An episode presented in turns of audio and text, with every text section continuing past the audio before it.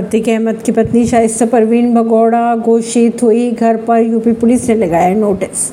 UP police ने अतिक अहमद की पत्नी शाइस्ता परवीन को भगौड़ा घोषित कर दिया है। उत्तर प्रदेश के माफिया अतीक अहमद और उनके भाई अशरफ की मौत से पहले ही शाइस्ता परवीन गायब है।